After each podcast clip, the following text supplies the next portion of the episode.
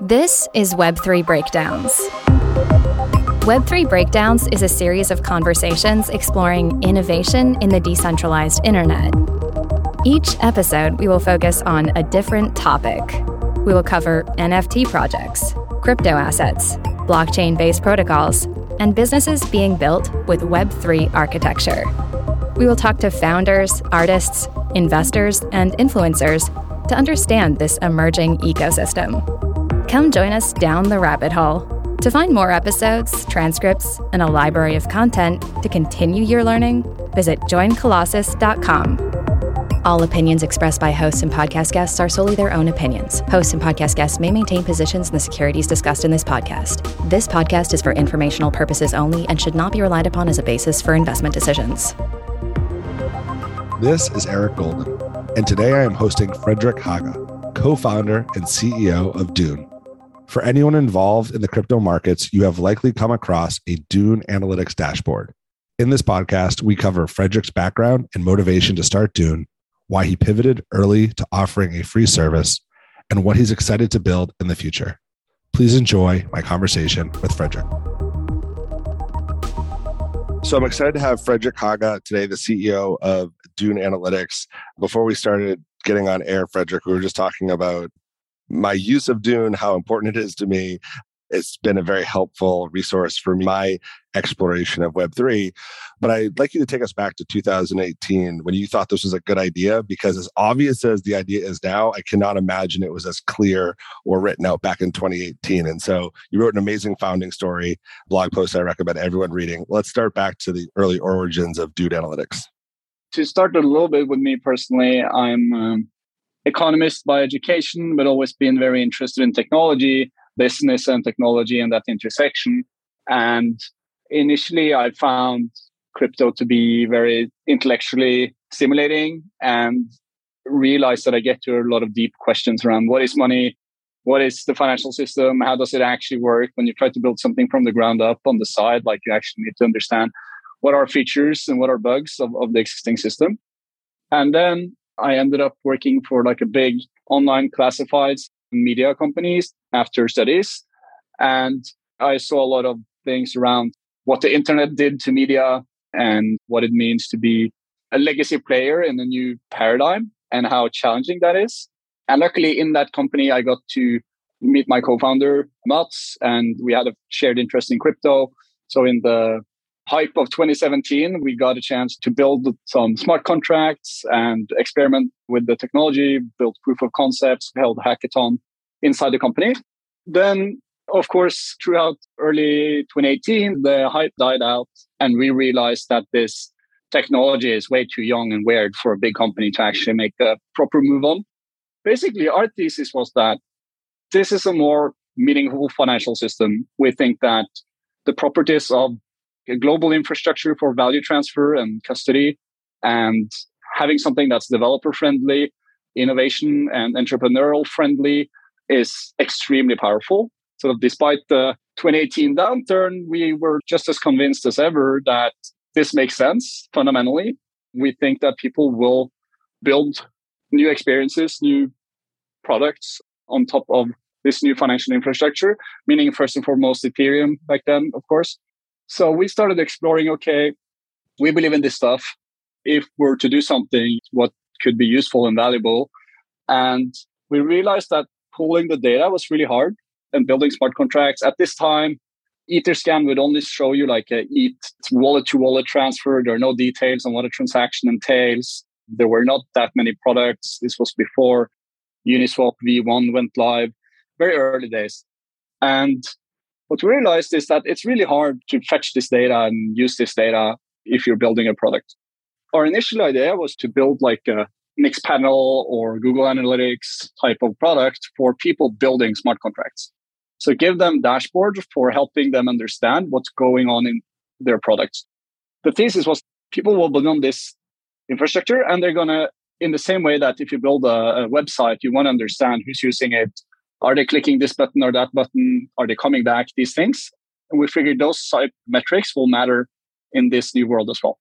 And then what happened, we started cleaning the data. So we started the company, we left our jobs, out of Oslo, Norway, knew no one in the crypto space, and just had a go at it. And then we spent some money going to hackathons. We had no salary or anything, but we had a small government innovation grant. So we spent all of that on flying to ETH Berlin, ETH San Francisco, meeting the folks, doing the cool stuff. And actually, after three months, we managed to get a paying client. So Dharma, based in SF, they wanted to pay us, but what they wanted to pay for was not dashboards per se. What they wanted to pay for was access to this clean data that we have created, where we'll clean up the events and history of what's going on on chain into a nice format. And they said, hey, if you have this data in a database, we can pay for access to that and we will write SQL queries on top of it and build our own dashboards. And we said, of course, sure, that makes sense. If you want to pay for something, we'll sell it to you. We did that, got our first customer after three months, super stoked. And then we figured, okay, let's go fundraise. We have a paying client. No one has a paying client in this space. But that turned out to be really hard. What year was this? When were you trying to do your first fundraise? Autumn 2018. So we had been running Dune for like three, four months since the summer. We had a paying client, tried to do a pre-seed. And essentially, we just got a lot of, lot of, lot of no's. People said, hey, you have a total addressable market of like 10 people building smart contracts. This is super not interesting. Maybe this is a lifestyle business, these type of things.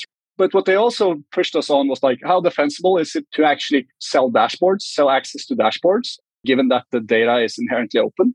After like a month or two, I think, of getting just like constant no's, we took a hard look in the mirror and we said, okay, actually, there's a pushback on market size and there's a pushback on the approach to how we create and sell this product. Basically, what we said was, okay, the market size thing, we believe this space matters. We still believe all the properties of this infrastructure is so compelling that people will build products.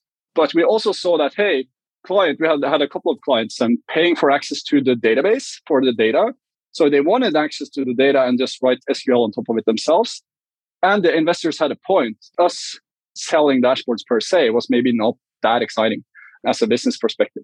So basically what we did then was to pivot. And this was a really hard decision because we had I think $20,000 ARR. This was all our traction. And basically, what we decided was we're going to give you guys this product for free on our website and rug the small revenue and piece of traction we had. So this was really brutal.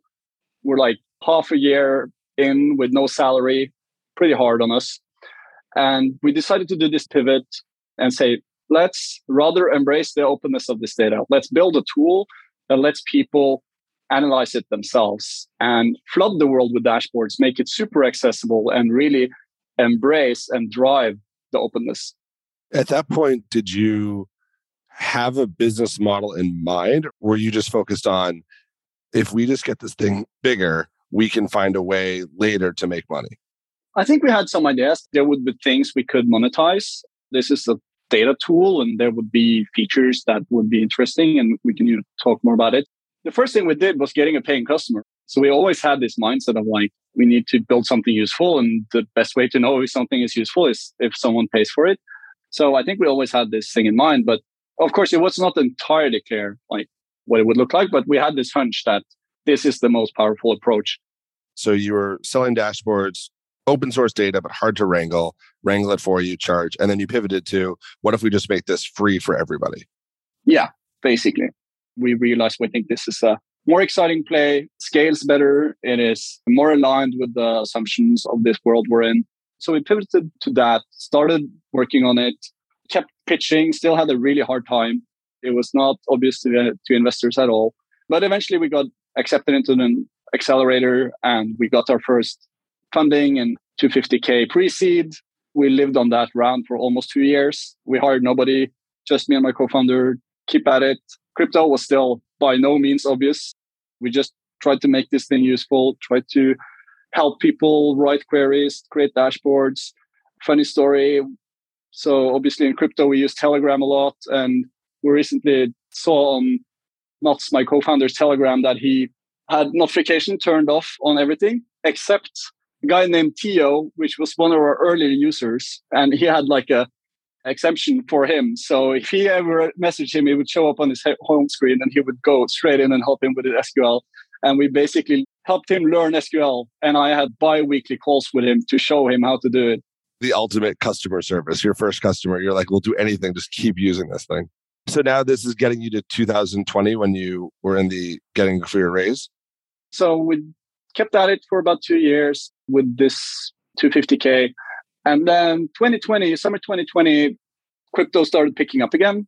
Basically, for the first little over two and a half years, it was very non-obvious, big time grind. And then suddenly crypto as a category and what we're doing clicked and the growth rates went through the roof. Suddenly everybody was interested, but it was certainly a very almost binary experience. You had the one funding, you got a little bit of seed money, you were able to survive. Then you started to gain traction. People are starting to use DeFi, lending, borrowing assets and you could use Dune as a way to kind of see what was going on at a high level. These dashboards of non-technical people could start to have a better insight. Then you had a second kick with NFTs. People could start tracking flows, what we're selling, where volumes were. And so then you had this most recent fundraising, which you weren't even looking. Now you've got traction, you had some money, you weren't even looking for fundraising. So tell the story of your most recent round. A half year after we did our seed, we did the Series A with the USV $8 million. That went pretty fast and was totally different experience than the first two and a half years. And then, so last autumn, obviously crypto got hotter and hotter and, and, and more and more people started believing in it. And suddenly a lot of funds was excited about this. Our mindset has always been just build something useful and focus on that. We've only sort of fundraised as a means to building, never as a goal in and of itself. And it's not something we like think or care that much about. It's like a necessary evil, if you will. Just kept building. We had pretty insane growth rates. So that was pretty cool. We grew number of creators grew at 30, 40% month over month organically. We had one month we grew like 175% month over month organically. So it was like an absolute insane pace in what we're doing. We got a lot of investor requests. I mostly said no to all of them, but we got contacted by Coatue. I knew, of course, that they're doing some interesting stuff. And obviously, there's like new dynamics in venture, and, and Coatue is one of the players sort of changing the game up a little bit. So I had a chat with them, and they were very excited. And then basically, they came back a few weeks later and had done like a lot of research. They knew a lot, a lot about our customers and potentials, and they had backed this with data. They track a lot of things, both qualitatively and quantitatively on what's going on. And so essentially, I didn't really sort of pitch anything. I didn't really share any metrics or anything like that. They had simply outside in built an insane conviction in what we're doing. And then they wanted to give us a term sheet on a $500 million valuation, which was a considerable markup from our Series A. I kept saying that we're not fundraising, but I said, if you double it, we'll think about it. So when you said this, I just think it's so funny that someone offered you a $500 million valuation after you barely could raise money. And then you just said double it. Were you joking or were you serious? If you value this company at a billion, you'll do it. I was kind of serious. By then, we, we had grown up. We knew the game. We knew what it means to be one of the most exciting companies out there and having these growth rates and what that's worth and why that's exciting. So we were pretty confident by then that we're onto something huge here. So, I mean, maybe it was a bit tongue in cheek, but it was also like, you got to make me an offer I can't refuse because we have so much to build and we have so much opportunity. And we're so few people, like we were 15 people at the time. So it wasn't like we were burning a ton of cash. We're still quite lean. So we were just like, hey, we're out here building and we have so much to do. We're going to keep growing fast. They had so strong conviction that they just wanted in and they were willing to go there. That's amazing. Let's dive into what Dune Analytics is, a little bit more about how the product works. I think it's a really fascinating area to think about. Open source software, there's open source data. So the blockchain is inherently open. And so as you think about the arc of Dune Analytics, the company, the first view from investors that are skeptical are this data is all open sourced. There's no real value to being a data provider. Um, but Dune feels different. It feels like you actually have this combination of free data with community. So, talk a little bit more about the creators, how Dune works, how dashboards are created for different people of different technical skills. So, to start zoomed out, a blockchain is a set of nodes that verify transactions. So, that's a piece of software that's created to do just that. And that is a hard problem and they're optimized for doing that. So that creates a computer that people put code on, smart contracts, and people use that. And when they use it, it creates a trace of what's going on. However, these systems are really not built for exporting or serving data. So that's absolutely not trivial to get all this data out and do something useful with it. So basically what we're doing is we're taking all the data out of these nodes. We convert it into a nice human readable format. And then we let anyone go into our website, see all these data tables, see all these transactions and the history of these interactions. And then they can write SQL on top of it, get results, get a table with slicing and dicing this data in various ways. And you can visualize it, create a dashboard, see all of this over time. And then I guess the key thing that we've really embraced and from early on since that first pivot just a few months in, this is all community and open first. So you can go in, you can see all the things that's happening. We have, I think, close to 150,000 queries on Dune, sort of pieces of analysis that you can look at where you can see the, the code, you can see how this chart is created, you can fork it, you can make your own version. So we think this brings the ethos that's kind of on the layer one and in blockchains in general, where it's all composable, it's compounding. Instead of working siloed, closed, you're working together, you're working on top of everything everyone else already did. And this makes for a very, very powerful, fast paced dynamic that's basically not existing, especially not in, in the existing financial world where everything is very closed and slow and parallel. So that is how Dune works. And I think what makes it so compelling is this focus on community and back to our roots and how we started and how we thought about this. We were always firm believers that people are building new products and it's the grassroots. It's the weird anon, weird sort of startups that do this. That's the exciting, that's the future. It's not selling to banks and suits and these things early on when we had no funding, the obvious idea was like, hey, go sell some financial data to banks. That's how you make money on this stuff. And we were like, no, we're going to sell this to like these weird ass developers doing these smart contract things. And that's the bet. And that's the big thing. And if we can serve the long tail, if we can help the grassroots, the grassroots will become the dominant players of the future. And then what we're doing is going to be very lucrative, but it's a harder and longer term play than just turning around and selling to your local Wall Street bro. Yeah, I think as someone who was a former Wall Street, I don't think I was a bro. I just came from Wall Street.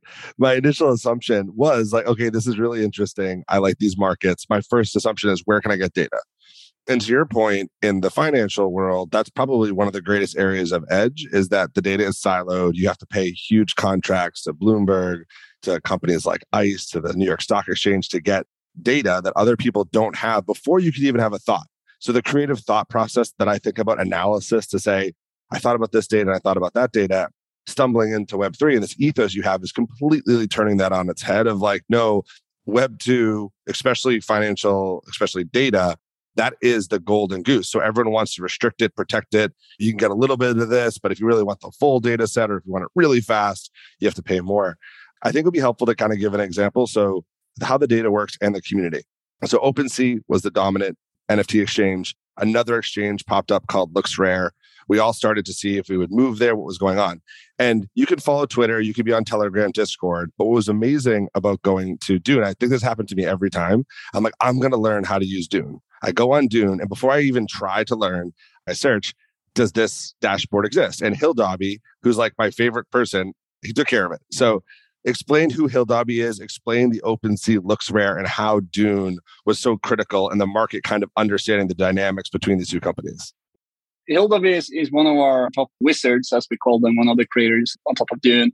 He has a very cool story in and of itself because I think he had like a couple of hundred followers about half a year ago. And he just started creating a lot of dashboards on Dune sort of over time did a lot of useful stuff is very on point when things like this happen there's an airdrop the new ape coins, things like that. And he's just right on it. And he's now got a following of, I think, six and a half thousand followers or something built up over the last just few months. purely by doing Dune dashboards, tweeting it out. I think he actually recently just dropped out of his studies because he's making more money on Dune now and see a path there. That's pretty amazing. How is Hildobby making money? How is he getting paid? There's a lot of ways. I think it's not completely figured out and streamlined yet, but there's certainly a lot of DAOs and grants out there, and you can pick up pretty serious sums if you keep an ear to the ground and see what people are posting. We're also working on Dune to enable this more streamlined and that wizards get paid for their work. But I think in general, in crypto, there's a lot of money out there that actually seeks to go towards productive use cases. And there's, in the case of Dune creators, a lot of value being created. So I think it's an obvious gap to bridge and give some of those treasuries to amazing dashboard creators for the communities.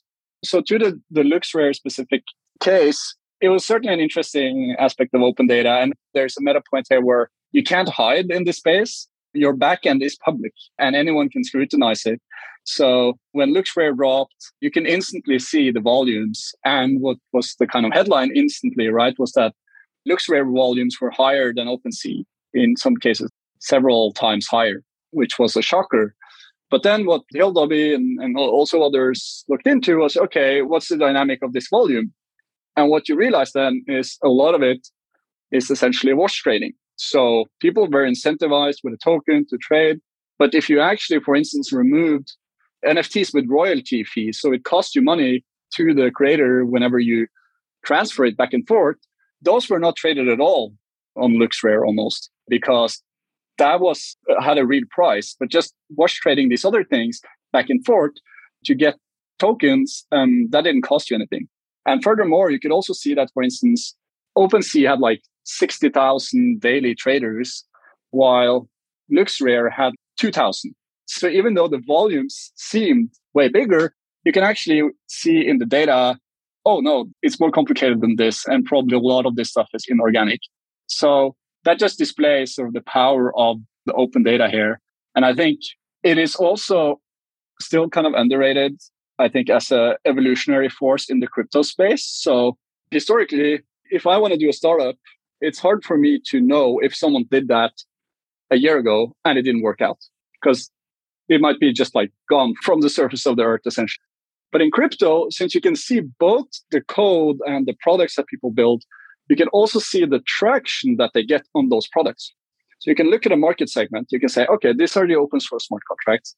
And this is the type of traction they're getting on these products. And that means that new creators can go in and take those learnings and build something even more powerful. And it's brutal for people building products because you're very exposed in terms of how well you're doing. And we see a lot of companies racing rounds just with doing dashboards, which is really cool. And it's just like, hey, here's our metrics. This is it. And that's all you need to know. So it's a double edged sword, if you will. But it also means that this industry evolves way faster. The feedback loop is tighter and the information is better. And I think over time, this is going to compound and yield significantly better products and basically a better evolutionary process than having all of these siloed, forgotten things in the old world. When I think about finance, you hear there's a lot in different areas, I suppose, but everyone wants transparency, more transparency, more transparency. Everyone wants meritocracies. And in crypto, it's the purest version I've ever seen. And it's scary in a lot of ways that there is no subjective marker for a lot of these people. If a developer launches something, it's very clear to everyone. And what Dune does is it really expands who can see it. Now you don't have to read code. You can say, you launched a project. Is it real? Is it fake? What's going on? I'd like to switch just because I think this will have even a greater impact in the real world. To give your example of a digital bank or a neo bank or whatever you want to call it, or financial services like Uniswap or MakerDAO and compare that to a traditional bank? Because I think this is a concept that will kind of blow people's minds. We have this saying of the revolution will not be reported quarterly on this point. So previously, any traction in a product is closed within the team or the company, or inherently all data lives in a very closed environment. That means that, for instance, if you're a public stock, what happens is that you take some internal data, you synthesize it, you put it into a PDF, and then you distribute that to investors every quarter. And same goes for a bank. It's balance sheets, it's assets, these things, and revenues, and all of that.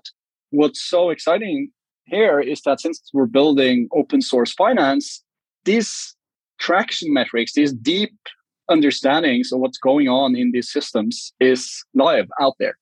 That means that people are building dashboards on Dune that resembles a quarterly report, a financial statement.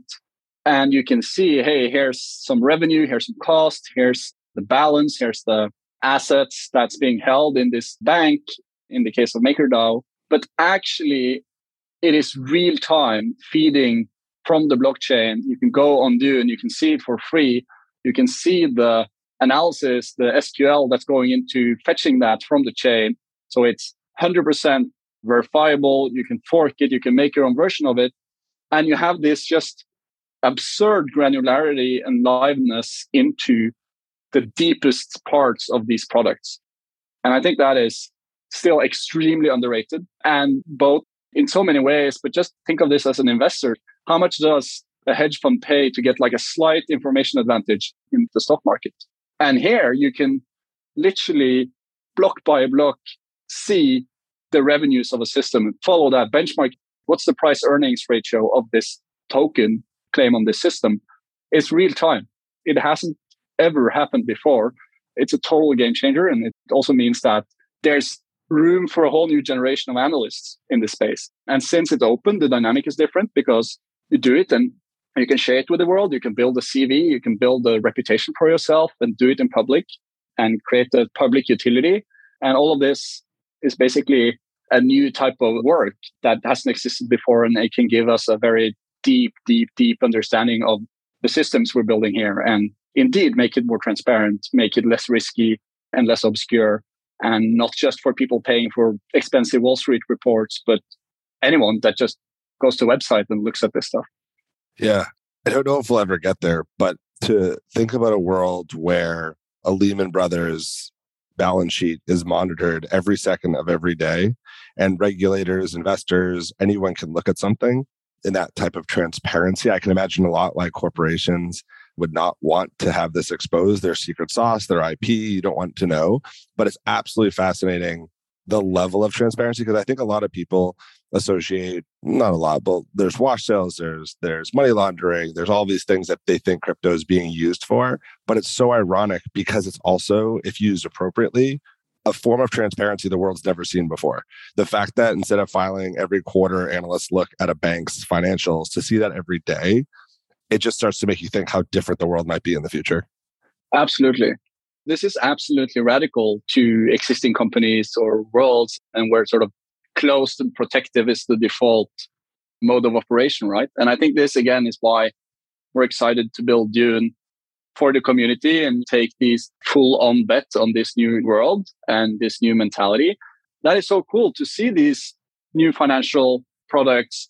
They come from this community open world. So they want their data to be out there. They pay people to create dashboards so anyone can see it. And I think all of these things are still second order effects from having an open financial system. And one thing is the actual smart contract, but you build this world of consequences from having the underlying infrastructure open that is still yet to be discovered and utilized to a large extent.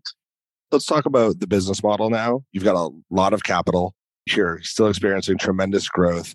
Talk about where you see this business going, how you think it will generate revenue, how the wizards will potentially have sources of income. Because I think there's something here where you're kind of making this combination of Wikipedia plus Substack, where you have this amazing data set that the world can use. But then for people like Hildobby that are really expert at extracting that data and showing it in a helpful way, some of the value could accrue to them. So I'm always interested where does the value accrue? How do you think about the business model? The way we think about monetizing this is essentially that anything you do that's free and open and that others can leverage, that other can see and build on top of, we're never going to charge for.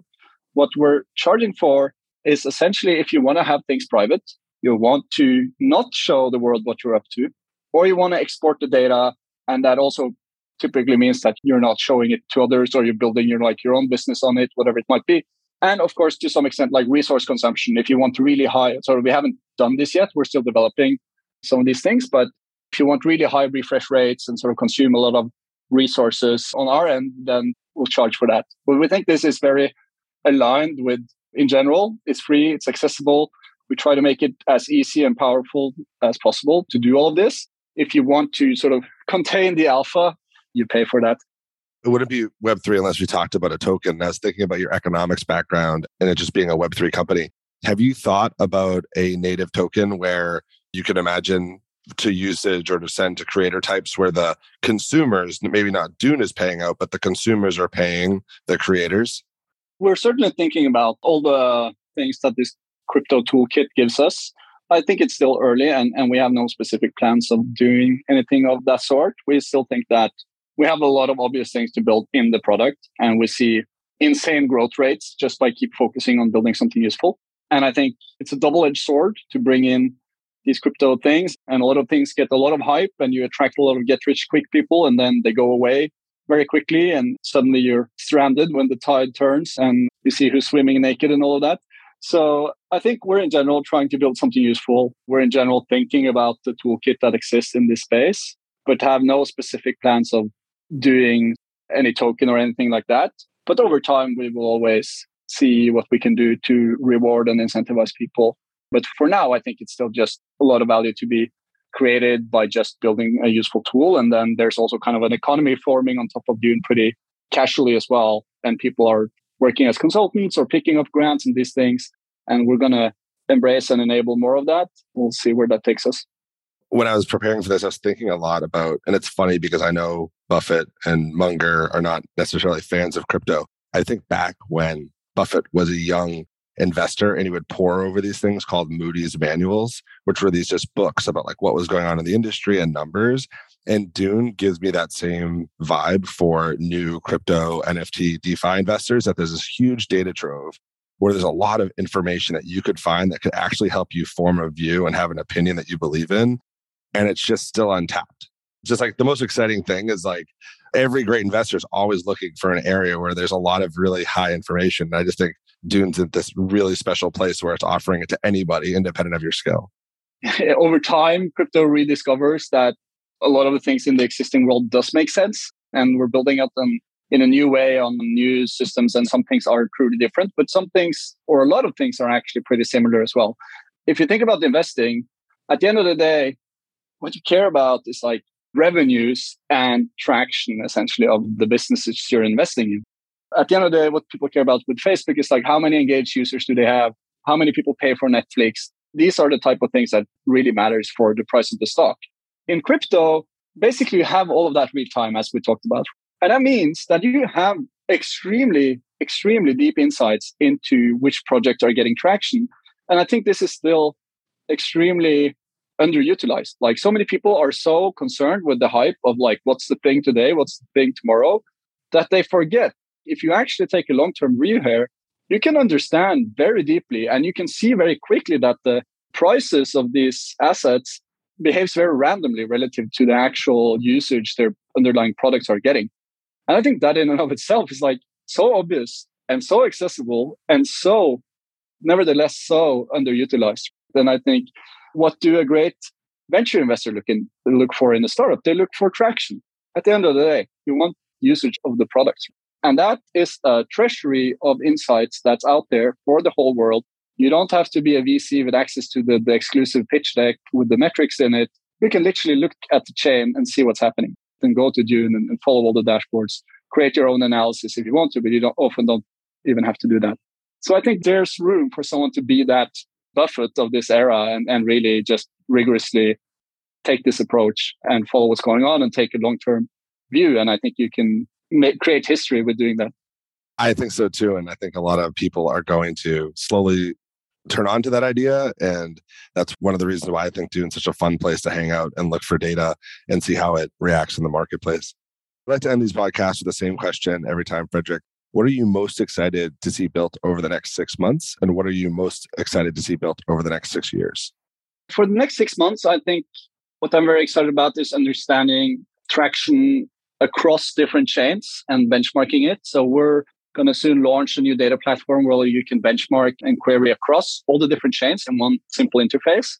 And I think that is still lacking. Understanding is fragmented. There are a lot of different new systems and layer twos and different types of blockchains and approaches.